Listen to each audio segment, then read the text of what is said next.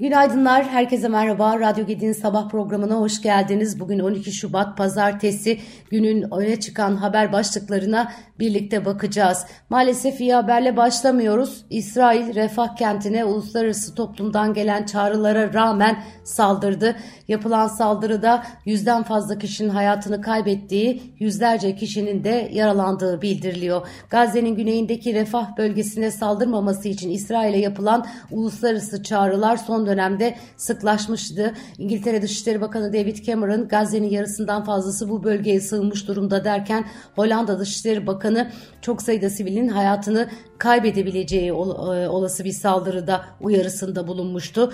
Dünyanın başka yerlerinden de e, çok ciddi bir şekilde eleştiriler vardı. Birleşmiş Milletler 1 milyondan fazla Filistinli için kaçabilecek başka bir yer kalmadığı ifadelerini kullanmıştı. Suudi Arabistan refah yapılacak bir operasyonun ciddi sonuçlar doğuracağını vurgularken Mısır hükümet kaynakları İsrail ordusunun Gazze'nin refah kasabasına girmesi durumunda İsrail'e olan Camp David barış anlaşmasının askıya alınacağını söylemişti. İsrail ve Mısır 1970'lerin sonunda dönemin Amerikan Başkanı Jimmy Carter'ın arabuluculuğunda imzalanan ve bir dönüm noktası olan Camp David anlaşmasını imzalamadan önce 5 kez savaşmışlardı. Evet bütün bu çağrılara İsrail kulak asmamış görünüyor ve Refah kentine saldırı düzenledi.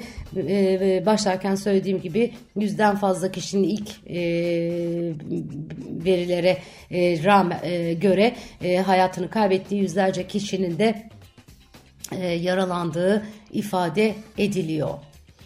Evet bugün 4 hafta sonra kabine Beştepe'de toplanıyor. Cumhurbaşkanı Erdoğan'ın başkanlığında gerçekleştirilecek toplantıda öne çıkan başlık ekonomi olacak. Enflasyonla mücadele ve bu kapsamda atılacak yeni adımlar görüşülecek. Gündemde ayrıca Mısır'a 12 yıl sonra yapılacak ziyaret, Milli Savunma Bakanı ve MİT Başkanı'nın Irak temasları ile Amerika'dan F-16 tedarik süreci yine konuşuluyor olacak.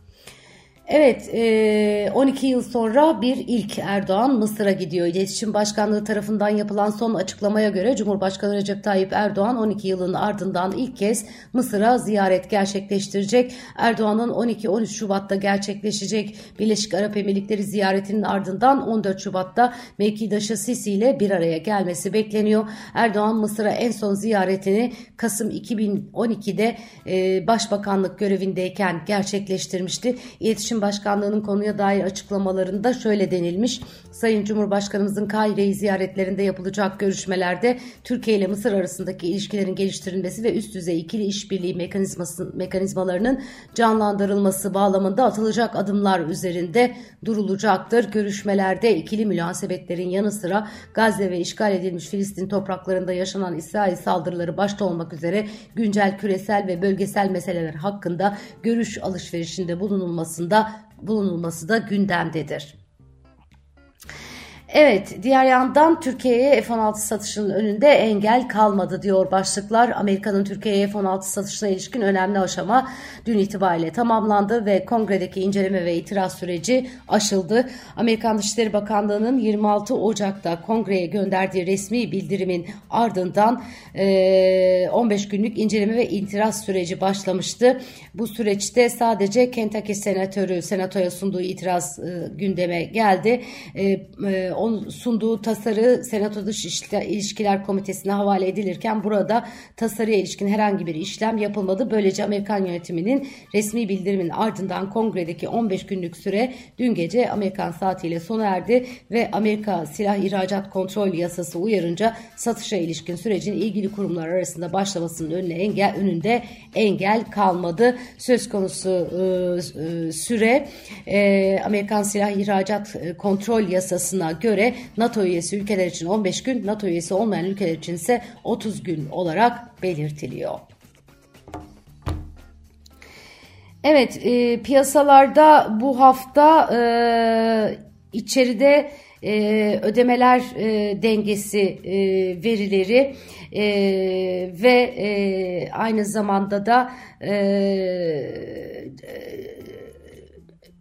cari denge bütçe verileri ve aynı zamanda piyasa katılımcıları anketi takip edilecek. Yurt dışında ise Amerika'nın enflasyon rakamları yine piyasaların gündeminde olacak. TÜİK bugün 2023 yılı Aralık ayına ilişkin iş gücü istatistiklerini yayınlayacak. Türkiye'de işsizlik oranı Kasım'da bir önceki aya göre 0,4 puan artarak %9 olmuş idi. Ee, başka neler var? Ee, Türkiye nüfusu yaşlanıyormuş. E, hızla yaşlanıyor diye manşetlere taşınmış. Türkiye İstatistik Kurumu e, TÜİK'in verilerinden yapılan derlemeye göre Türkiye'nin nüfusu e, hızla yaşlanıyor. 65 yaş ve üzeri nüfus 2023'te 8 milyon 722 bin 806 kişi olmuş. Geçen yıl yaşlı nüfusun 3 milyon 880 bin 356'sının erkek, 4 milyon 842 bin 450'sinin kadın olduğu görüldü. Yaşlı nüfusun toplam nüfus içindeki oranı 1935 yılında %3,9, 1950 yılında %3,3, 1970'te %4,4, 2000 yılında %5,7 olarak hesaplandı. Söz konusu oran 2007'de şey 2010'da %7,2'ye, 2020'de %9,5 seviyesine çıkmış ve geçen yıl ilk kez çift taneyi görmüş %10,2 ile. Evet tüm dünyanın e, zaman zaman yaşadığı e, bu kritik durum e, Avrupa bunu yıllardır yaşıyor. Türkiye için de gerçek oldu. Türkiye nüfusu da yaşlanıyor daha da hızlı bir şekilde. Bu arada gençlere evlilik kredisi veriyorlarmış. Gençlere 48 ay vadeli 2 yılı geri ödemesiz 150 bin lira krediyi içeren Aile ve Gençlik Fonu'na ilişkin yönetmelik resmi gazetede yayınlanarak yürürlüğe girdi. Evet bu 150 bin lirayla ne alınır? Ev eşyası alınır herhalde. E, alınır mı? E, bu dönemde her şey çok bağlandı. İşte bir çamaşır makinesi, bir buzdolabı e, alırsın. E, kahverengi eşyanı da herhalde alırsın e, ortalamadan. E iyi güzel para fena değil.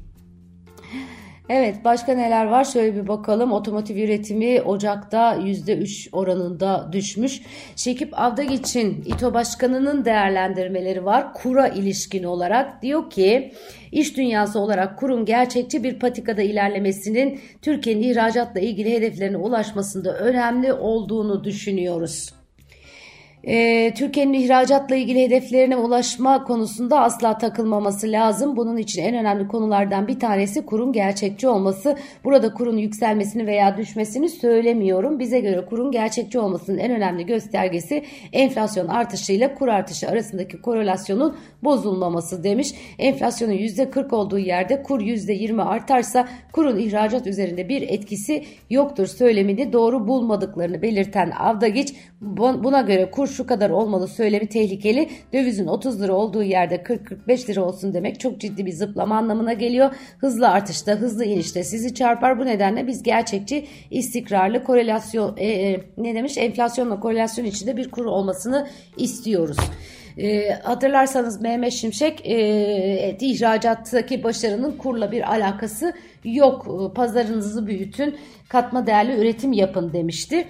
E, ama Avdagiç diyor ki gerçekçi olsun e, kurdaki artış. Artsın ya da insin demiyoruz diyor ama enflasyonu e, işaret ettiğine göre mevcut durumdan daha yüksek bir kura işaret ediyor. Aslında artsın e, diye konuşuyor. E, bu tartışma bir süre daha devam edecek. Bu arada dolarla ilgili e, herkes bir e, bekleme içerisinde e, seçim sonrası e, dolarla ilgili tahminler ortalıkta uçuşuyor. E, geçen seçimden sonraki artış gibi bu seçimden sonra da artış bekleyenler var. Ama Ekonomi Gazetesi'nde sevgili Alaaddin Aktaş çok güzel bir yazı yazmış. Dolar seçim sonrası geçen yılki gibi artar mı diye ve hemen başlarken de demiş ki e, en son söyleyeceği en başta söyleyip başlaktaki sorunun yanıtını verelim. Demiş ki dolarda 31 Mart yerel seçimlerinden sonra geçen yılın Mayıs'ındaki seçimin ardından yaşandığı gibi bir tırmanış yaşanma olasılığı çok çok az hatta neredeyse hiç yok. Evet e, detaylarına bakın. E, bir takım e, sayısal e, göstergelerle e, bu tahmini yapıyor. Yani aslında dolar tahmini yapmıyorum diyor.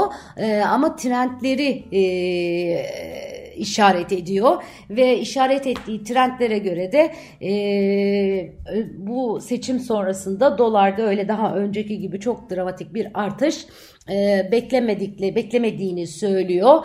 E, nedir o trendler? İşte mevcut rakamlar öyle değil e, ve e, doların seviyesi e, bir önceki seçimdeki gibi değil e, gibi gibi notlar düşüyor. E, arzu ederseniz detaylı bir şekilde okuyabilirsiniz ama kulak vermekte fayda var e, e, diye düşünüyorum. E, ben de kendisiyle aynı fikirdeyim zira.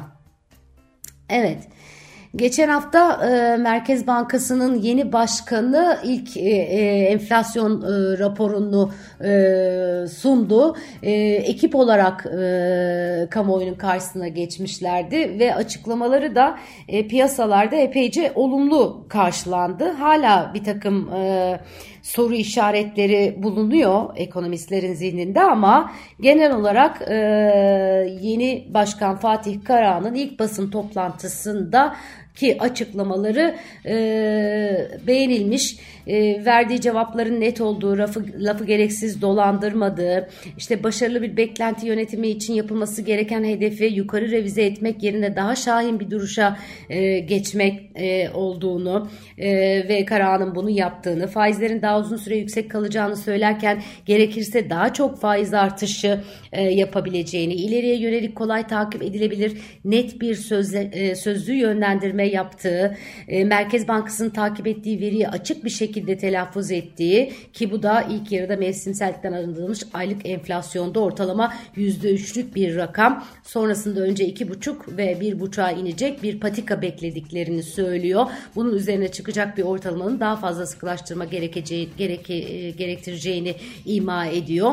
Eee hesap verebilirlik açısından bu kadar şeffaf bir kuralla piyasaların karşısına çıkabilmek son derece önemli ve cesur bir adım olarak da değerlendirilmiş e, e, ekonomistler tarafından. Diğer yandan acı reçeteyi telaffuz etmekten kaçınmaması, araç bağımsızlığına vurgu yapması e, ki bu vurguların bizim coğrafyamızda uzunca bir süredir bir Merkez Bankası Başkanı'ndan duymaya alışık olmadığımız, özlediğimiz hususlar olduğunu da yine ekonomistler dile getiriyorlar.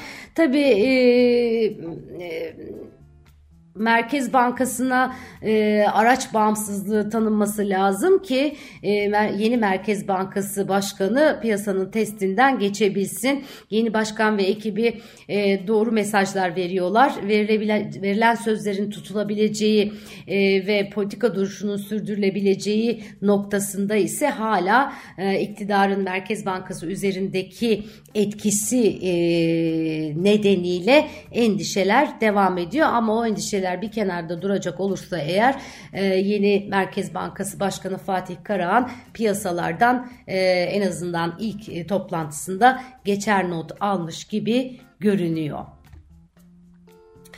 Evet, e, İsrail'in refah saldırısı, kabinenin bugünkü toplantısı, piyasalarda öne çıkan başlıklar ve dolarla ilgili söylemler. Bir not daha düşüp tamamlayacağım. 11 ee, e, Şubat Uluslararası Bilimde Kadın ve Genç Kızlar e, günüydü.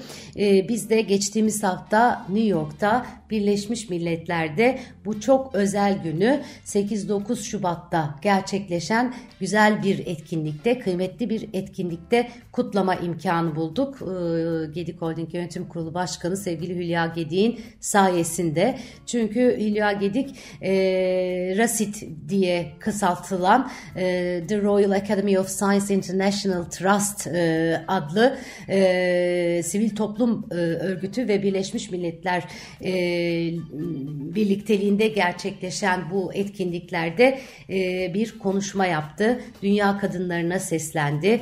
Mesleğin kadını erkeği olmaz. Yeter ki e, yaptığınız işe tutkuyla bağlanın. Yaptığınız işi sevin. Yaptığınız işle ilgili kabiliyetleriniz, eğitiminiz bilginiz, birikiminiz olsun diye konuştu. Endüstrinin her alanında e, kadınların desteklenmesi gerektiğinin altını çizdi Gedik Holding'in e, İstanbul Gedik Üniversitesi'nin e, kadınları destekleyen çalışmalarına değindi. Bütün bu çalışmaları e, dünyaya anlattı. Türkiye'den yanılmıyorsam bugüne kadar Birleşmiş Milletler'de bu minvalde bir konuşma yapan tek Türk iş kadını oldu. E, gerçekten e, gurur duyduk hep birlikte e, ve e, çok da alkış aldı salondan. E, Ulu Önder Mustafa Kemal Atatürk'ün sözleriyle konuşmasını bitirdi. Yeryüzünde ne görüyorsak kadınların eseridir e, sözleriyle e, büyük alt, alkış aldı. E, Hülya konuşmasını e, YouTube'dan izleyebilirsiniz. Hem kadınlar hem genç kızlar için son derece ilham veren bir konuşmaydı. Altını çizilmesi gereken pek çok not vardı konuşmada ama şu notu özellikle düşmek isterim. Dedi ki e, her kademede kadınlar e, bu nesilde e, gelecek nesillerde yine her kademede kadınların ve kızların güçlendirilmesi için çalışıyor olmalı. Her nesil bir sonraki için bu çabayı göstermeli. Temenni ediyoruz bir kez daha e, kutluyoruz e, kendisini ve e, Gedik ailesi olarak ne kadar gurur duysak az diye düşünüyoruz. Güzel bir hafta diliyorum. Yarın sabah yine buluşmak üzere. Hoşçakalın.